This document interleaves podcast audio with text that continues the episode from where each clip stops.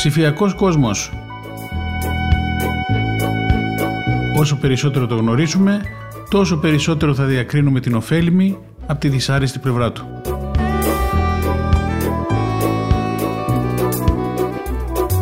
Με τον Νίκο Γκουράρο.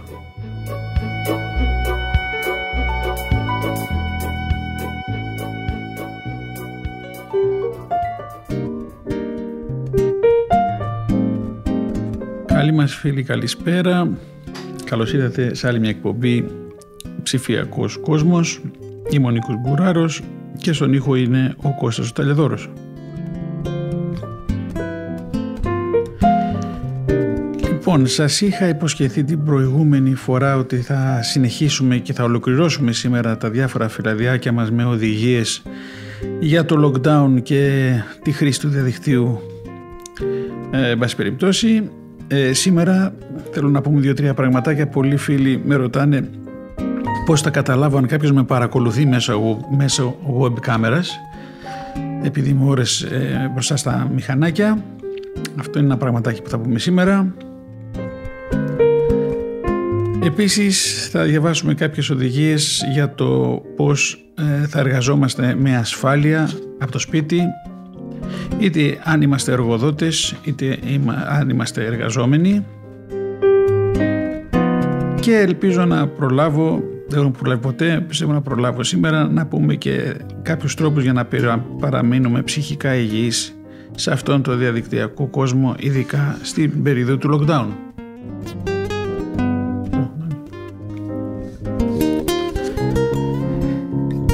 Λοιπόν, θα αρχίσουμε με, είπαμε για το πώς θα καταλάβω αν κάποιος με παρακολουθεί μέσω web κάμερας. Έχω πει ότι ψαρεύω από το διαδίκτυο διάφορα πράγματα, είναι καλύτερα να μας τα λένε οι ειδικοί αυτά. Οπότε έχουμε ένα πολύ ωραίο κείμενο του κυρίου Παντελή Ταμπακόπουλου, ειδικού ασφάλειες πληροφορικών συστημάτων, ο οποίος γράφει στο CSII, το, Security, το Cyber Security International Institute του γνωστού μας και καλού μας ε, φίλου του ε, κυρίου Σφακιανάκη, του Μανώλη Σφακιανάκη.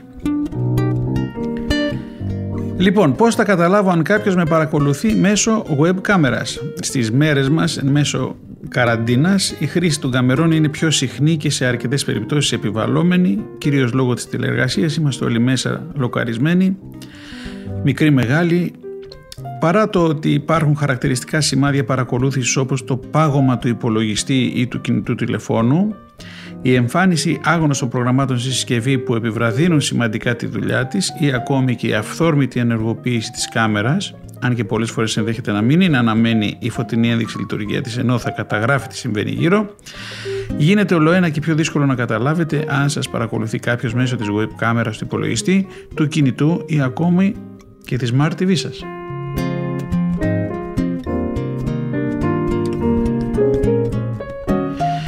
Πώς όμως μπορούν οι κυβερνοεγκληματίες να αποκτήσουν πρόσβαση στην κάμερά σας; Μας λέει λοιπόν εδώ ο καλός κύριος Ταμπακόπουλος χρησιμοποιώντας ως επιτοπλίστων μεθόδους εξαπάτησης, phishing, αλλά και άλλες αναγνωρίσιμες τεχνικές για να εγκαταστήσουν εργαλεία απομακρυσμένης πρόσβασης μέσω των οποίων αποκτούν την πρόσβαση στο μηχανάκι μας.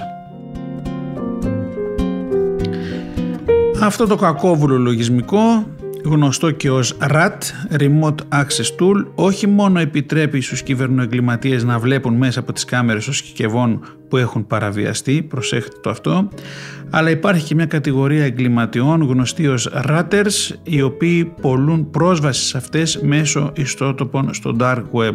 Πολύ πονηρά πράγματα.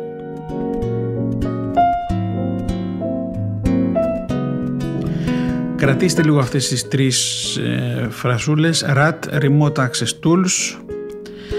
Αυτοί οι περίεργοι τύποι λέγονται Ratters και το πιο επικίνδυνο από όλα από αυτά είναι ότι θα προσπαθούν να μπουν στην κάμερά σας όχι μόνο για να σας γράψουν, να δούνε πράγματα που κάνετε αλλά να πάρουν πράγματα και να τα πουλήσουν σε να πουλήσουν προσέχετε πρόσβαση μέσω του υπολογιστή σας ε, στο, σε ισοτόπους στο dark web. Πάρα πάρα πολύ επικίνδυνο πράγμα.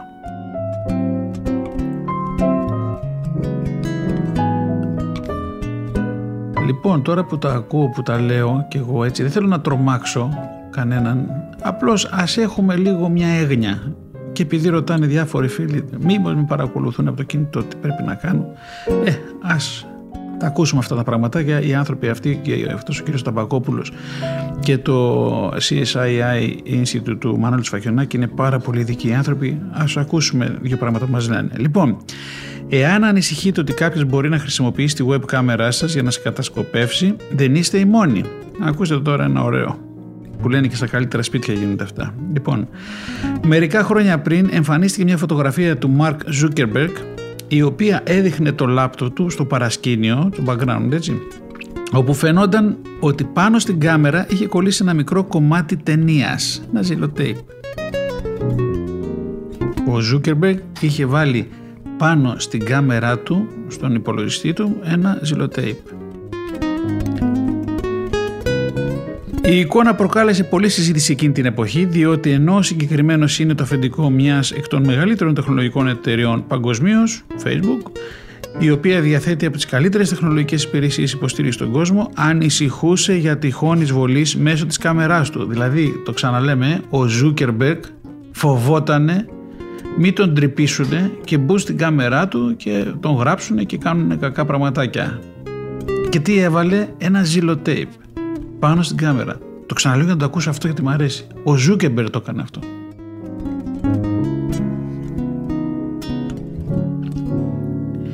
Το να κολλήσετε λοιπόν ένα αυτοκόλλητο πάνω στην κάμερά σας είναι ένας τρόπος για να προφυλαχθείτε από αυτές τις επιθέσεις αλλά δεν σας εξασφαλίζει 100% γιατί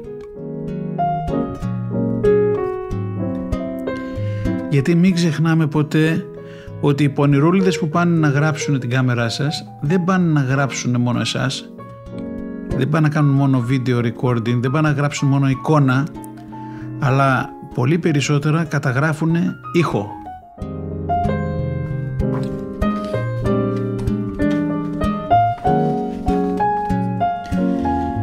Λοιπόν, αλλά πώς μπορείτε να καταλάβετε αν η web κάμερά σας έχει παραβιαστεί; Λοιπόν, υπάρχουν μερικά σημάδια που πρέπει να προσέξετε.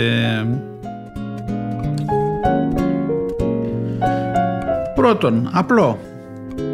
Ελέγξτε την ενδεικτική λιχνία της κάμερας. Οι περισσότερες web κάμερες διαθέτουν ενδεικτική λιχνία ένα κόκκινο μικρό λαμπάκι, ένα πράσινο μικρό λαμπάκι αναλόγως τι κάμερα έχετε. Αν η κάμερα είναι ενσωματωμένη στο, στο λάπτοπ ή στο PC σας, αν η κάμερα είναι καρφωμένη πάνω στον υπολογιστή, κουμπωμένη από πάνω, ε, συνήθως έχει ένα μικρό λεντάκι που αυτό σας λέει ότι κάτι γίνεται. Δηλαδή, αν, να το πούμε έτσι πολύ απλά, αν ποτέ δεν το βλέπατε αυτό το πράγμα, αλλά ε, όταν το ανοίγατε, το, όταν ανοίγατε την κάμερα και το βλέπατε να είναι πράσινο, ε, συνήθως σημαίνει ότι γράφει εκείνη την ώρα, λέμε τώρα, έτσι. Λοιπόν, αλλά όταν ξαφνικά το βλέπετε και είναι πράσινο ενώ δεν έχετε, το έχετε επίση να γράψει, κάτι συμβαίνει. Αυτή η λιχνή ανάβει κατά τη λειτουργία της κάμερας. Δηλαδή πράσινο πολλές φορές είναι να μας δείξει ότι είναι ζωντανή η κάμερα, όχι ότι γράφει, ότι είναι συνδεδεμένη. Με μια ποιοτική κάμερα είναι πραγματικά πολύ δύσκολο για ένα εισβολέα να κατασκοπεύσει χωρίς να θέσει σε λειτουργία αυτή τη λιχνία. Αν λοιπόν αυτή είναι αναμένη ενώ η κάμερα δεν είναι σε λειτουργία υπάρχει μια καλή πιθανότητα να έχετε πέσει θύμα παραβίασης.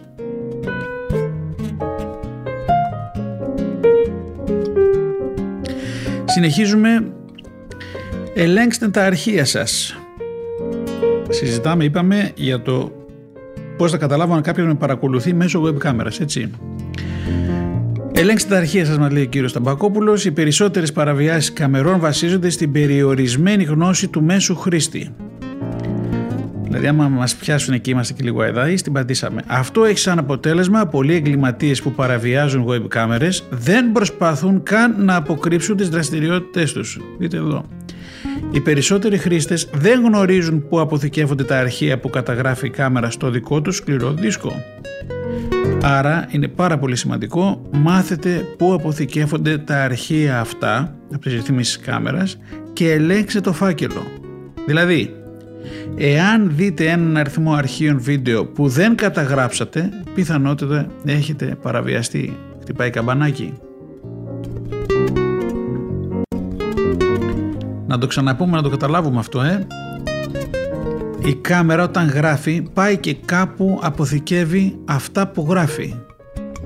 Πολλές φορές δεν μας ενδιαφέρει αυτό, δεν το πολύ ψάχνουμε, αρκεί να κάνουμε τη δουλειά μας.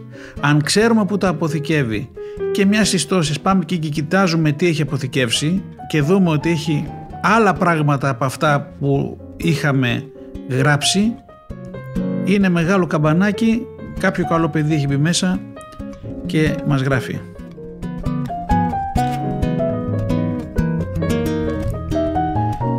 Λοιπόν, έλεγχος για ύποπτες εφαρμογές. Εδώ είναι πολύ ενδιαφέρον και αυτό. Η πλειοψηφία των ηλεκτρονικών εισβολέων ενεργεί μέσω κακόβολου λογισμικού.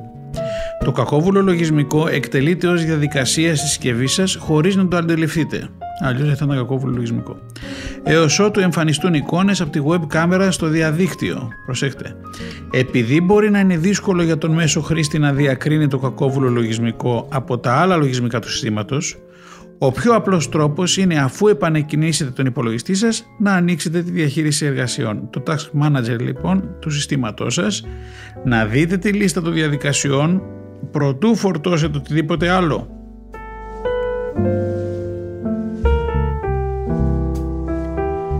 Όλες οι διεργασίες πρέπει να είναι βασικά αδρανείς, δηλαδή να μην χρησιμοποιούν πόρους επεξεργασίας. Εάν δείτε μια διαδικασία που εκτελείται, είναι πιθανώς κακόβουλο λογισμικό.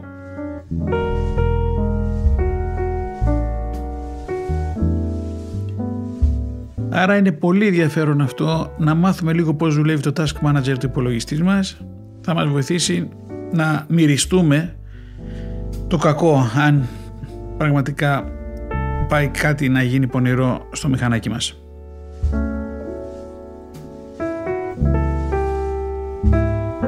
Το άλλο τι είναι σάρωση για κακόβουλο λογισμικό. Αυτό το κάνουμε γενικότερα αν προσέχουμε λιγάκι αλλά όταν φοβόμαστε ότι κάτι δεν πάει καλά με την κάμερά μας ένας άλλος τρόπος για να εντοπίσετε και να απαλλαγείτε από τυχόν κακόβουλο λογισμικό είναι να προμηθευτείτε ένα έγκριτο λογισμικό ασφαλείας τύπου Internet Security και να εκτελείτε τακτικά σάρος του υπολογιστή του κινητού σας. Ξέρετε εδώ είναι ενδιαφέρον αυτό που λέει εδώ ο άνθρωπος ο κ. Σταπακόπουλος γιατί πολλές φορές λέμε όχα είναι τώρα εμένα θα χτυπήσουν. Γιατί να πάω να πληρώσω ξέρω, 100 ευρώ ετησίως και να πάρω ένα τέτοιο softwareάκι και να πληρώνω το μήνα ξέρω, 5, 10 ευρώ ή 3 ευρώ ή 1 ευρώ εν πάση περιπτώσει αφού δεν θα, ποιος θα με χτυπήσει, δεν, θα, δεν, έχω φόβο, δεν έχω φόβο για τίποτα. Έχετε το νου σας γιατί πια η δουλειά που κάνουμε στον υπολογιστή και λόγω του lockdown, κυρίως λόγω του lockdown, αλλά πια δεν είναι, ε, το μηχανάκι δεν το, τον υπολογιστή δεν το χρησιμοποιούμε περιστασιακά όπως παλαιότερα. Τώρα τον έχουμε αγκαλιά. Οπότε ας έχουμε το νου μας, πάρτε ένα τέτοιο internet security software και κατεβάστε μια εφαρμογή τέτοια, δεν είναι ακριβή. Και που και που κάντε καμιά σάρωση στον υπολογιστή, μην έχει καρφωθεί τίποτε μέσα και έχουμε στεναχώριες. Υπάρχουν πολλά διαθέσιμα στην αγορά και ένα αγορασμένο έγκριτο Internet Security διαθέτει τα απαραίτητα εργαλεία εντοπισμού κακόβουλου λογισμικού στις περισσότερες περιπτώσεις. Απλώς βεβαιωθείτε ότι διατηρείτε ενημερωμένο το λογισμικό ασφαλεία σας, επειδή εμφανίζονται συνεχώς νέα κακόβουλα λογισμικά και το λογισμικό σας πρέπει να είναι σε θέση να τα αναγνωρίσει. Δηλαδή, ε, που και που πάμε και κάνουμε ένα update. Το έχουμε πληρωμένο, δεν είναι τίποτα εκεί που κάνουμε άλλα πράγματα. Πατάμε ένα κουμπάκι και κάνει update το software αυτό που έχουμε πάρει ενημερώνεται γιατί ε, έτσι πως είναι τα πράγματα τώρα και λόγω πανδημίας η ΙΗ είναι εκατοντάδες χιλιάδες προσέξτε αυτό που θα σας πω καθημερινά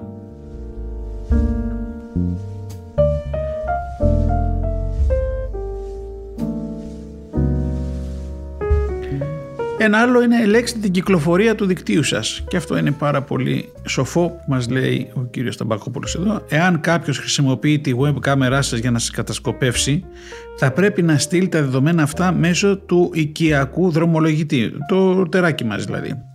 Εάν συνδεθείτε στο δρομολογητή σας ή με ένα απλό πρόγραμμα παρακολούθησης διακίνησης των δεδομένων σας μπορείτε να δείτε την ταχύτητα με την οποία στέλνετε και λαμβάνετε δεδομένα. Πολλές φορές το κάνουμε αυτό, αλλά για άλλους λόγους. Μπαίνουμε μέσα να δούμε τι, τι upload έχουμε ε, σήμερα με το, στο ίντερνετ, στο σπίτι μας. Κλείστε όλες τις εφαρμογές και τα παράθυρα του προγράμματος περιήγησης, το Chrome, το Firefox, το Mozilla, το Edge, ώστε να μην χρησιμοποιείτε δεδομένα και αν εξακολουθούν να περνούν πολλά από το δίκτυο, ίσως κάποιος να έχει παραβιάσει τον υπολογιστή σας.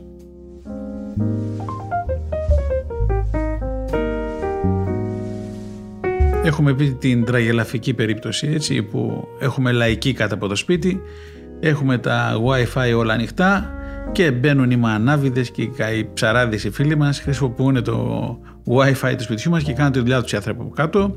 Ε, αυτό δεν είναι κακό, είναι και ιεραποστολή, ας το πούμε έτσι. έτσι βοηθάτε τους κυρίους από κάτω, ε, τον φίλο σας στο μανάβι να έχει wifi. Δεν είναι κακό αυτό. Αλλά προσέξτε γιατί εκεί γύρω στους μανάβιδες και στους ψαράδες και τα λοιπά είναι και κάποιοι άλλοι άνθρωποι που γυρίζουν και βλέπουν ποια wifi είναι τρίπια και μετά ουέ και μονό μας.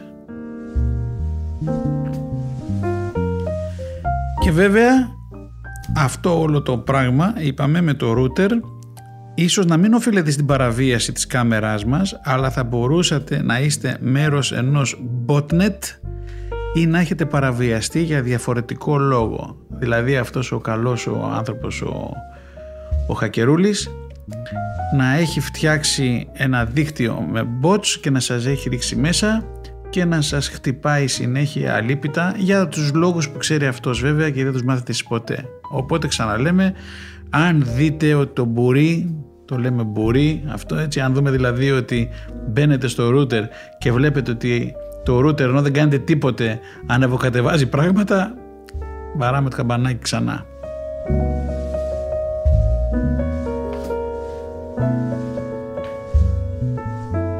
Ένα άλλο είναι ελέγξτε τις ρυθμίσεις ασφαλείας σας. Ούτε αυτό το κάνουμε ποτέ, βαριόμαστε, ε, μόνο με την πάθουμε το κάνουμε, έτσι γίνεται σε όλες τις περιπτώσεις βέβαια. Ένα ακόμα ενδεικτικό σημάδι ότι η web κάμερά σας έχει παραβιαστεί είναι εάν οι ρυθμίσεις ασφαλείας της είναι λίγο παράξενες. Ανοίξτε τις ρυθμίσεις κάμερας και ρίξτε μια ματιά. Εάν δεν μπορείτε να αλλάξετε αυτές τις ρυθμίσεις μόνοι σας, λόγω απώλειας των δικαιωμάτων σας ή εάν το όνομα του λογαριασμού του διαχειριστή έχει αλλάξει, πιθανότητα έχετε παραβιαστεί. Όπω τώρα που τα διαβάζω και τα λέω αυτά θα πάω να ξαναδώ την κάμερα. Τις κάμερες μάλλον. Και τώρα που το σκέφτομαι, ε, ε δείτε και το άλλο έτσι, αν είσαστε στο σπίτι ε, 4-5 με 4-5 υπολογιστές και 3-4 κινητά και κάνα δυο ταμπλέτες αυτά είναι, έχουν όλα καμερούλες πάνω τους έτσι. Οπότε δεν είναι μία κάμερα είναι διάφορες. Έχετε το νου σας λοιπόν.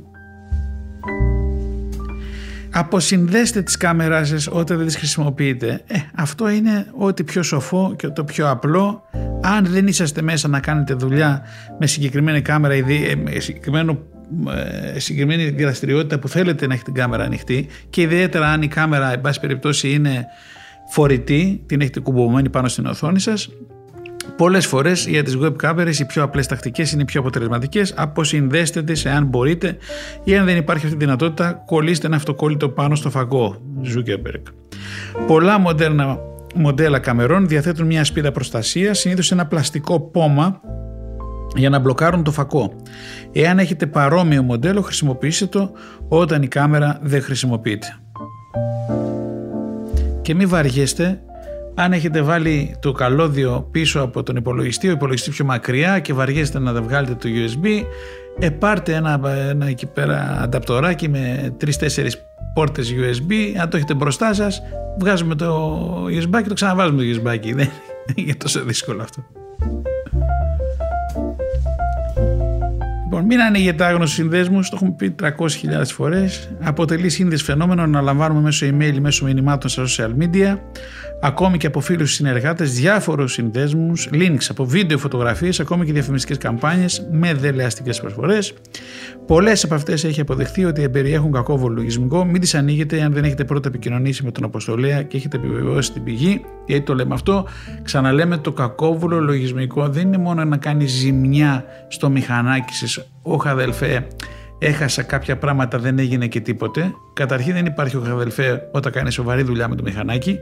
Από την άλλη, το κακό λογισμικό μπορεί στην κυριολεξία να σας τρυπήσει, να ανοίξει μια τρύπα με λίγα λόγια στο μηχανάκι σας το οποίο και θα δει την κάμερά σας και θα σας γράφει και θα στέλνει τα δεδομένα εκεί που δεν θέλετε να ξέρετε που θα τα στέλνει και μπορεί από αυτή την τρύπα να χρησιμοποιήσει τον υπολογιστή σας για να κάνει μέσω τρίτου υπολογιστή συγκεκριμένες ενέργειες. Πολύ επικίνδυνο. Και τελειώνουμε με αυτές τις οδηγίες πολύ καλές του κυρίου Ταμπακόπουλου από το CSII Ινστιτούτου του Μανώλη Σφακιανάκη μια κάμερα συνδεδεμένη ή ενσωματωμένη στον υπολογιστή, στο κινητό ή τη Smart TV σας, η οποία είναι συνδεδεμένη στο ίντερνετ, αποτελεί στόχο για τους κυβερνοεγκληματίες, οι οποίοι θα κάνουν το καλύτερο δυνατό για να καταγράψουν το απόρριτο του σπιτιού σας και να σας εκβιάσουν με αυτό ή ακόμη χειρότερα να το μοιραστούν με άλλα άτομα στο διαδίκτυο. Καταλαβαίνετε γιατί γίνεται όλο αυτό; Λαμβάνοντας τα απαραίτητα μέτρα προστασίας, ελαχιστοποιείτε το κίνδυνο και διαφυλάσσετε τα πολύτιμα προσωπικά δεδομένα σας, αλλά και την οικογένειά σας. Ο κύριος στόχος αυτών των πονηρούλιδων είναι να μας γράψουν, να ακούσουν περίεργα πράγματα, να δουν περίεργα πράγματα και μετά να σας τα στείλουν μια μέρα στο email σας και να σας πει συγγνώμη αλλά τα έχουμε αυτά για να μην τα βγάλουμε παντού και γίνεται ε, και σας εκθέσουμε ε, στείλτε μας 3.000 ευρώ στον τάδε λογαριασμό.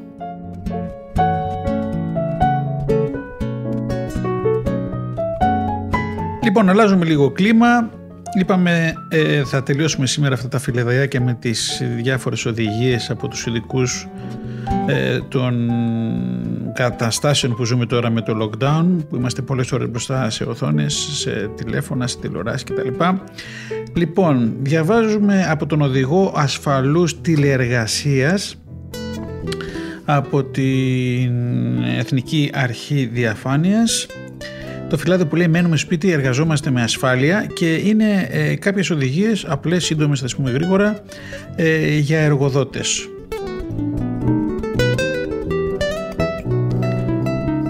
Τα συγκεκριμένα φυλάδια, είπαμε, είναι και στην Εθνική Αρχή Διαφάνειας και στο site της, της Δίωξης ε, Ηλεκτρονικού Εγκλήματος.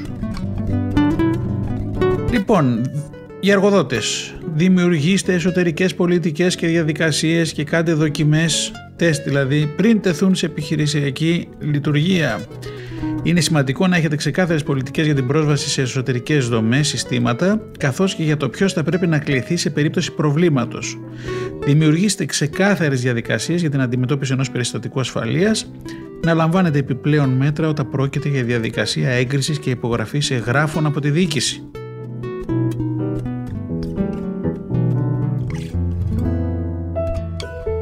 Να το κάνουμε λίγο πιο λιανά, εδώ έχουμε δύο διαφορετικά πράγματα. Έτσι. Εγώ είμαι εργοδότης, δουλεύω από το σπίτι, έχω στήσει όλο το, την επιχείρηση και οι, άνθρωποι μου να δουλεύουν, οι συνεργάτες μου να δουλεύουν από τα σπίτια τους. Πολλές φορές τι κάνω, συνδέομαι ή δίνω πρόσβαση στους συνεργάτες μου να συνδεθούν στους υπολογιστές τους στο γραφείο και μέσω διάφορων συστημάτων, VPN και τα λοιπά, από εκεί για, για λόγους ασφαλείας να κάνουν τη δουλειά τους ναι μεν από το σπίτι αλλά συνδεδεμένοι με το μηχανάκι και το σερβερ που έχουν στο γραφείο. Αυτό για κάποιους που δεν είναι πολύ έμπειροι στα πράγματα ή δεν έχουν κάποιον τεχνικό ασφαλείας ή κάποιον υπεύθυνο δικτύων, εν πάση περιπτώσει έναν άνθρωπο ο οποίος είναι πιο τεχνικός, δεν είναι τόσο απλό πράγμα, δηλαδή ε, αν δεν είσαστε εταιρεία που έχει σχέση με αυτά τα μαραφέτια, καλό θα είναι να βάλετε έναν άνθρωπο και να σας τα εξηγήσει όλα αυτά. ε, πριν αρχίσετε και δίνετε προσβάσεις ε, σε, στους συνεργάτες για, στους, στα μηχανάκια που έχετε στους, ε, στο γραφείο σας; Και ιδιαίτερα όταν θα πρέπει να υπογραφούν διαδικτυακά ψηφιακά τα έγγραφα, ένα συμβόλαιο, μια σύμβαση, έτσι, ένα συμφωνητικό κάτι, έστω και απλά πράγματα, αν μπείτε στη διαδικασία να έχετε ηλεκτρονική υπογραφή, ψηφιακή υπογραφή, που υπάρχουν πάρα πολλά συστήματα τέτοια που μπορείτε να το κάνετε πια, δεν χρειάζεται καθόλου να το βάλετε χέρι, Ε, προσέχτε να είναι τα συστήματα αυτά να τα έχετε ελέγξει, να, έχουν τις, να είναι εγκεκριμένες έγκυρες ψηφιακές υπογραφές κτλ. Μην τα πολύ ψάχνετε μόνοι σας αυτά. Βάλτε έναν άνθρωπο που τα ξέρει, που ξέρει πώς γίνονται αυτές οι διαδικασίες και πρώτα να καταλάβετε, μετά να αποφασίσετε αν τα θέλετε τα συστήματα και δεν απλά τραβάτε μια τζούρα στο, μια τζίφρα στο χαρτί και τη σκανάρετε και τη στέλνετε. Αν θέλετε να το κάνετε πιο έξυπνο, έτσι, τι κάνετε, ε, χρησιμοποιείτε αυτά τα προγράμματα, αυτές τις υπηρεσίες διαδικτυακές και νομίζω είστε και πιο καλυμμένοι και πιο διασφαλισμένοι αρκεί να έχετε καταλάβει ότι πραγματικά τα χρειάζεστε. Λαμβάνετε περισσότερα μέτρα ασφαλείας όπως ενδεικτικά, κρυπτογράφηση σκληρών δίσκων, αποσύνδεση ανενεργών χρηστών, προστασία ιδιωτικότητας οθόνης από τρίτους, το πάμε και πριν, ναι, και εδώ έχουμε θέματα οθόνης, ισχυρή αυθεντικοποίηση και έλεγχος των φορητών μέσων αποθήκευσης, Δημιουργήστε διαδικασίες εξ αποστάσεως απενεργοποίησης πρόσβασης σε συσκευές που χάθηκαν ή κλάπηκαν. Πάρα πολύ σημαντική οδηγία αυτή τώρα. Έτσι, και ε, στο θέμα της ε, κρυπτογράφησης των σκληρών δίσκων, πες ότι κάτι γίνει μια ζημιά και χαθεί ο δίσκος ή φύγει από ένα σπίτι και πάει σε ένα άλλο κατά λάθος λέω εγώ. Έτσι, προσέχτε να μην μπορεί αυτός που θα, πια, θα ανοίξει το δίσκο να μπορεί εύκολα να αντιγράψει τα πράγματα μέσα. Δηλαδή μην απλώς τα βάζετε σε ένα δίσκο και το στέλνετε ε, στο σπίτι του συνεργάτη σας αν αυτά που έχετε μέσα είναι δεδομένα ε, ε επικίνδυνα Προσέχτε δηλαδή ε, να είναι κρυπτογραφημένος ο δίσκος, να μην ανοίγει, να έχει ένα password, να υπάρχουν και έξυπνοι τρόποι κρυπτογράφησης, όχι απλά μόνο ένα password, να μην μπορεί να το ανοίξει, εν πάση περιπτώσει, οποιοδήποτε που θα πέσει στα χέρια του ο δίσκος. Αυτό που λέει αποσύνδεση ανενεργών χρηστών είναι πάρα πολύ σημαντικό. Ε. Αν βλέπετε ότι υπάρχουν ε, την ώρα που είσαστε μέσα στο δίκτυο βλέπετε ότι υπάρχουν ε, χρήστες οι οποίοι φαίνονται να είναι ανεργοί και δεν είναι και δικοί σας ε, να, δια, να σκεφτείτε λιγάκι έτσι, γιατί είναι αυτός ο άνθρωπος εκεί ενώ δεν τον έχω βάλει εγώ και γιατί φαίνεται ενεργός, αυτό είναι μεγάλο καμπανάκι. Και βέβαια αυτό που λέει εξ αποστάσεως απενεργοποίηση πρόσβασης σε συσκευές που χάθηκαν ή κλάπηκαν έτσι, πολλοί, πολλές φορές έχετε δώσει στους ε, συνεργάτες σας ένα τάμπλετ, ένα κινητό τηλέφωνο που λογικό είναι αυτό να κρατάνε πληροφορίες ε, διάφορες επαγγελματικής φύσης ενώ σχέση με την εργασία σας, με την επιχείρησή σας.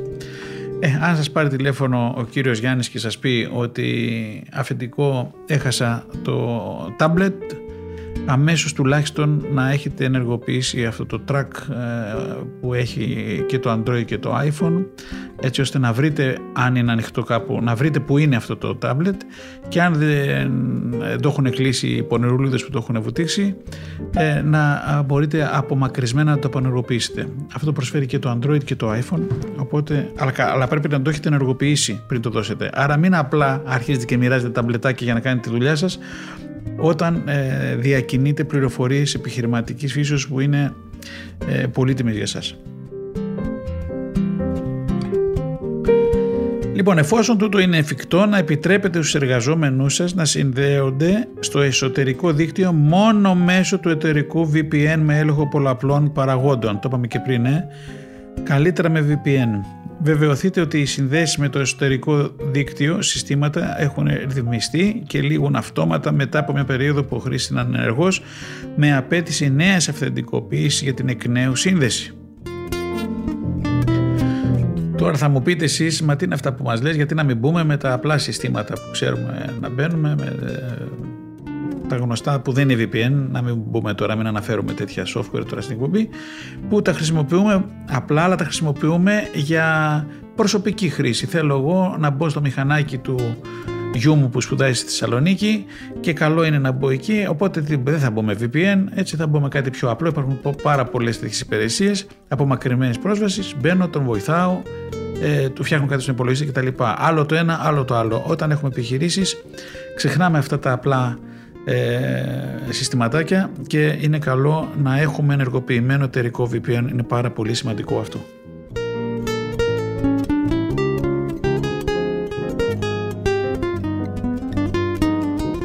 Λοιπόν, συνεχίζουμε, εργαζόμαστε με ασφάλεια οδηγίες για εργοδότες, διατηρείται το λειτουργικό σύστημα και τις εφαρμογές των συσκευών ενημερωμένες, μειώνοντας τις αδυναμίες των συστημάτων που θα μπορούσαν να εκμεταλλευτούν κακόβουλοι χρήστες. Δηλαδή, τώρα μην σας πιάσει τσιγκουνιά και δεν θέλουμε να κάνουμε updates, δεν θέλουμε να πληρώνουμε συμβόλαια συντήρησης όταν είμαστε επιχειρηματίες. Ε. Προσέχτε, δεν είμαστε στην εταιρεία μας, είμαστε τα σπίτια μας και δεν, ε, το πρόβλημα, όπως το είπαμε και πριν, δεν το έχουμε μόνο εμείς, το έχουμε και συνεργάτη μας. Άρα όλο το σύστημα, όλο το δίκτυο, όλο το ρητικό σύστημα και οι εφαρμογές που χρησιμοποιούν και χρησιμοποιούν για την επιχείρηση πρέπει να είναι ενημερωμένες. Βάλτε λίγο το χέρι στη τσέπη. Δυστυχώς είμαστε σε lockdown, είμαστε στο σπίτι. Κάποια πράγματα πρέπει να τα προσέχετε πολύ περισσότερο από ότι όταν ήσασταν σε ασφαλή χώρο μέσα στο γραφείο. Ασφαλίζετε τα κανάλια επικοινωνίας εφαρμόζοντας έλεγχο παραγόντων δύο σημείων για την είσοδο στους λογαριασμούς ηλεκτρονικού ταχυδρομείου των εργαζομένων σας. Προσέχτε έτσι, δύο σημείων, έλεγχος παραγόντων δύο σημείων για την είσοδο στους λογαριασμούς ηλεκτρονικού ταχυδρομείου. Εδραίωνεται ασφαλείς επικοινωνίες μεταξύ των υπαλλήλων αλλά και με εξωτερικούς συνεργάτες ή προμηθευτές. Ελέγχεται συχνά στο VPN για συνήθιση δραστηριότητα χρηστών. Δηλαδή μην επαναπαυθείτε εκεί πολύ. Αν μπείτε και βλέπετε ότι εκεί που έχετε 20 υπαλλήλους, ξαφνικά βλέπετε 50 να μπαίνουν μέσα και να παίζουν με το VPN. Μεγάλο καμπανάκι. Επικοινωνείτε τακτικά με το προσωπικό θέτοντας ρεαλιστικούς στόχους και χρονοδιαγράμματα όπως και μηχανισμούς επιτήρησης αυτών λαμβάνοντας υπόψη τις ιδιαίτερες καταστάσεις εποχής. Ε, αυτό είναι για να κάνετε καλύτερα τη δουλειά σας βασικά έτσι. Μην ξεχνάτε ότι δεν είναι στο διπλανό γραφείο, είναι στο σπίτι του, με την πιτζάμα του, με τον καφέ του, ο συνεργάτης σας και ε, καταλαβαίνετε ότι δεν είναι ο, ο ίδιος τρόπος συνεργασίας σε πάση περιπτώσει. Και τελειώνουμε με αυτό το φιλεδεάκι για το πώς εργαζόμαστε, πώς, ε, όταν μένουμε σπίτι να εργαζόμαστε με ασφάλεια για εργοδότες της, του, της Εθνικής, της Εθνικής Αρχής Διαφάνειας και της Δίωξης ε, ε, ηλεκτρονικού εγκλήματος, ενημερώνεται, εκπαιδεύεται τους εργαζόμενους για την πολιτική της τηλεργασίας και τους κινδύνους από επιθέσεις στον κυβέρνο χώρο και ιδιότερα, ειδικότερα για τη μέθοδο αλίευσης δεδομένων και κωδικών πρόσβασης τύπου phishing, καθώς και για τη μέθοδο της κοινωνικής μηχανικής social engineering. Δηλαδή είναι πολύ καλή ευκαιρία τώρα με το που είμαστε κλεισμένοι όλοι μέσα και το βλέπω να είμαστε για πολύ ακόμη δυστυχώς είναι μια ευκαιρία. Ξέρετε στις κρίσεις είπαμε μερικές κρίσεις έχουν και ευκαιρίες ε, να δούμε και το τι μπορούμε να κερδίσουμε από όλη αυτή την ιστορία. Μην είμαστε εκεί μέσα στη μουχλά μέσα στην ε, μελαγχολία συνέχεια. Άρα ο επιχειρηματίας μπορεί να ε, είναι μεγάλη ευκαιρία τώρα να εκπαιδεύσει τους εργαζόμενους τους για την πολιτική της εργασίας και για το τι σημαίνουν όλα αυτά και αυτή η εκπαίδευση δεν θα πάει στραφή και όταν βγούμε και εκτός σπιτιού και ξαναγυρίσουμε στο γραφείο μας. Τελειώνουμε με αυτά τα φιλετεάκια. Είπαμε με τον οδηγό ασφαλούς τηλεργασίας, τώρα πια για εργαζόμενους αυτή τη φορά. Χρησιμοποιείτε τις προσωπικές σας συσκευές ή τις συσκευές που σας παρέχει η εταιρεία σε κάθε περίπτωση σιγουρευτείτε ότι το λειτουργικό σύστημα και οι εφαρμογές είναι ενημερωμένες, ότι έχετε εγκαταστήσει τα κατάλληλα αντιϊκά προγράμματα και ότι η σύνδεσή σας στο διαδίκτυο είναι ασφαλής. Δηλαδή, καλό θα είναι όταν χρησιμοποιούμε δικά, δικά μας μηχανάκια ή τις συσκευές που μας παρέχει η εταιρεία σε κάθε περίπτωση ας έχουμε και κανένα antivirus μέσα εκεί να δουλεύει και να τσικάρουμε λίγο και ότι η σύνδεση μας είναι ασφαλής γιατί μπορεί να πάθουμε μια ζημιά και προσέχτε δεν παίζουμε από το σπίτι, εργαζόμαστε από το σπίτι. Αποφεύγετε να κάνετε προσωπική χρήση τυχόν εξοπλισμού που σας έχει παρασχεθεί από την εταιρεία στο πλαίσιο της τελεεργασίας. Για το καλό μας δηλαδή το λέει αυτό, έτσι ότι όταν ε, θα κάνεις προσωπική χρήση του εξοπλισμού ε, μπορεί να γίνει και ζημιά όχι τεχνική ζημιά μόνο, αλλά να, το, να ξεχαστείς ότι αυτό το, μηχανάκι σας το έχει δώσει ε, η εταιρεία για συγκεκριμένο λόγο και να κάνεις πράγματα εν πάση περιπτώσει που δεν θα τα κάνεις ε, αν ε, ήσουν στο γραφείο. Προσέχτε λοιπόν ότι ε, και αυτό είναι και ένα θέμα σημαντικό ασφαλείας βέβαια. Είσαι πιο χαλαρός όταν κάνεις προσωπική χρήση του εξοπλισμού του σπιτιού από το να κάνεις, από το να κάνεις χρήση του εξοπλισμού που σου έδωσε η εταιρεία. Στην περίπτωση που η εταιρεία σας έχει προμηθεύσει σχετικό εξοπλισμό, φορητό υπολογιστή κτλ., μην αφήνετε τα μέλη της οικογένειας να αποκτούν πρόσβαση σε αυτόν, κλειδώνετε ή απενεργοποιείτε τον εξοπλισμό όταν δεν είστε παρόντας και κρατάτε τον σε ασφαλή τοποθεσία για να αποτρέψετε τυχόν απώλεια, βλάβη από άσκοπη χρήση ή κλοπή. Πολύ σοφό αυτό. Είναι, παίρνουμε το καινούργιο μηχανάκι που είναι ίσως και πιο δυνατό από αυτό που έχουμε στο σπίτι. Ε, τα πιτσιρίκια χαίρονται που μπορούν να παίξουν το LOL πιο εύκολα γιατί είναι i7 μηχανάκι πιο δυνατό, πιο δυνατό με πολύ μνήμη κτλ. Και αρχίζουν και το χρησιμοποιούν για την πλάκα τους και αρχίζουν και δημιουργούν θεματάκια και από πλευράς ε, βλαβών μπορούμε να έχουμε προβλήματα αλλά και από τρυπήματα, το ξαναλέμε. Οπότε κρατήστε το αυτό για σας έτσι, να μην έχουν πρόσβαση άλλα μέλη της οικογένειας σε, σε επαγγελματικό εξοπλισμό που έχετε φέρει από το γραφείο στο σπίτι, ειδικά τώρα μέσα στο lockdown. Χρησιμοποιείτε δυνατούς κωδικούς αν είναι εφικτό password managers ή του step verification, δηλαδή μην γράψετε τώρα, μην βάζετε κωδικούς σε, επαγγελματικά, ε, σε επαγγελματικές υπηρεσίες 1, 2, 3, 4, 5, 6, 7 έτσι, ή I love you ή Ελλάδα ή ΑΕΚ Εντάξει, βάλτε πιο έξυπνους κωδικούς και χρησιμοποιήστε password managers για να μην χανόσαστε και να σας προτείνουν τα password managers σας, σας προτείνουν έτσι, αυτούς τους περίεργους κωδικούς που είναι δύσκολο να σπαστούν. Πριν ξεκινήσετε να δουλεύετε μέσω τηλεεργασία, εξοικειωθείτε με τις εταιρικές υπηρεσιακές διαδικασίες και πολιτικές. Δηλαδή, αν δεν σας επατρέπει η επιχείρηση να κάνετε συγκεκριμένα πράγματα, καλό είναι να το ξέρετε πριν το κάνετε και μπλέξετε. Στην περίπτωση που χρειαστεί να συνδεθείτε με το εταιρικό δίκτυο ή το εσωτερικό δίκτυο του φορέα σας, να χρησιμοποιείτε εφόσον υπάρχει η δυνατότητα VPN σύμφωνα με τις οδηγίες που σας παρέχει το εξειδικευμένο προσωπικό της εταιρείας. Δηλαδή, δεν θέλει εδώ μαγκέ, εγώ δεν δέχομαι να μπω στο VPN, θα μπω στο τάδε ε, σύστημα απομακρυσμένης ε, χρήσης, εν πάση περιπτώσει, γιατί το ξέρω, με βολεύει περισσότερο και την αυτά πράγματα και κάτι τέτοια. Ε, για το καλό σας, μπείτε στο VPN, θα διασφαλιστείτε. Εάν εντοπίσετε ασυνήθιστη ύποπτη δραστηριότητα σε οποιαδήποτε συσκευή χρησιμοποιείτε για τηλεργασία, επικοινωνήστε άμεσα με την εταιρεία, πείτε το, μείνετε σε επαγρύπνηση για οποιαδήποτε ύποπτη δραστηριότητα, ειδικά για αιτήματα που αφορούν οικονομικές συναλλαγές, ακόμη και αν φαίνονται να προέρχονται από άτομα που γνωρίζετε, αυτό μπορεί να αποτελεί μια ακόμη περίπτωση ε, κυβερνοαπάτης, cyber fraud, επαληθεύεται και διασταυρώνει το οποιοδήποτε παρόμοιο μήνυμα έτοιμα Στη χειρότερη, αν δείτε κάτι τέτοιο, στείλτε το στο διευθυντή σας και πείτε ε, έχω λάβει αυτά, είναι από σένα ή είναι από άλλον. Μην ανοίγετε συνδέσμους ή επισυναπτώμενα αρχεία που λαμβάνετε από μηνύματα ρητών ταχυδρομείου από αποστολές που δεν γνωρίζετε. Ξαναλέω έτσι, είμαστε εργαζόμενοι, δεν είναι προσωπική χρήση. Είναι ότι δουλεύουμε και βγάζουμε το μαροκάματο από το σπίτι συνδεδεμένοι με την ε, εταιρεία μας. Μην δίνετε προσωπικές πληροφορίες ή κωδικού πρόσβασης, ακόμη και αν φαίνεται με την πρώτη ματιά να σας ζητούν νόμιμες εταιρείες, εθνικοί οργανισμοί. Κανένας δημόσιος οργανισμός, ΕΟΔ, Υπουργείο Ιδεία, ΟΑΕΔ, Παγκόσμιος Οργανισμός Υγείας ή ιδιωτικός φορέας, τράπεζες, τηλεπικοινωνική πάροχη κλπ. δεν πρόκειται να σας ζητήσει ποτέ προσωπικούς κωδικούς πρόσβασης και καλά να κάνετε την ε, σε χλαμάρα και να δώσετε τους δικούς σας. Προσέχτε γιατί οι επιτίδιοι ξέρουν ότι δουλεύουν από το σπίτι και αν σας πιάσουν να, ε, να είστε λίγο αδαεί, θα σας ρουφήξουν κωδικούς που έχουν να κάνουν με τη δουλειά σας και είναι αυτό πάρα πολύ επικίνδυνο.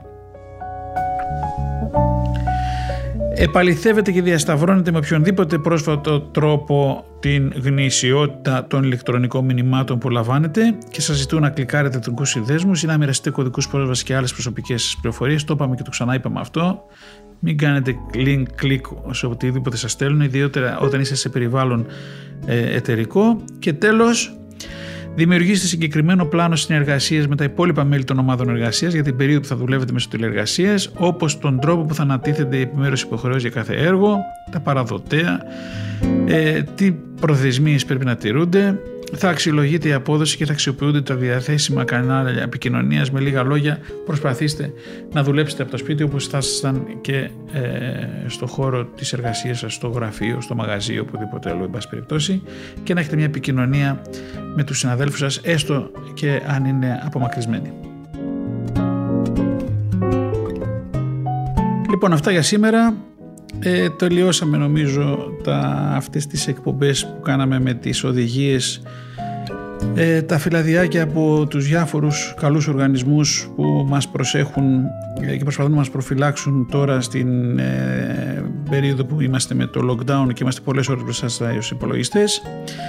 Ε, την επόμενη φορά θα πάμε σε άλλα πράγματα ακόμη πιο ενδιαφέροντα. Θα μιλήσουμε για την οικονομία της προσοχής. Θα το εξηγήσουμε αυτό τι σημαίνει στον ψηφιακό κόσμο. Είμαι ο Νίκος Ογκουράρος, στον ήχο ήταν ο καλός μας Κώστας Ταλιαδόρος και είσαστε στο νέο ραδιόφωνο της Πεμπτουσίας και ακούσατε την εκπομπή Ψηφιακός Κόσμος. Χαίρετε.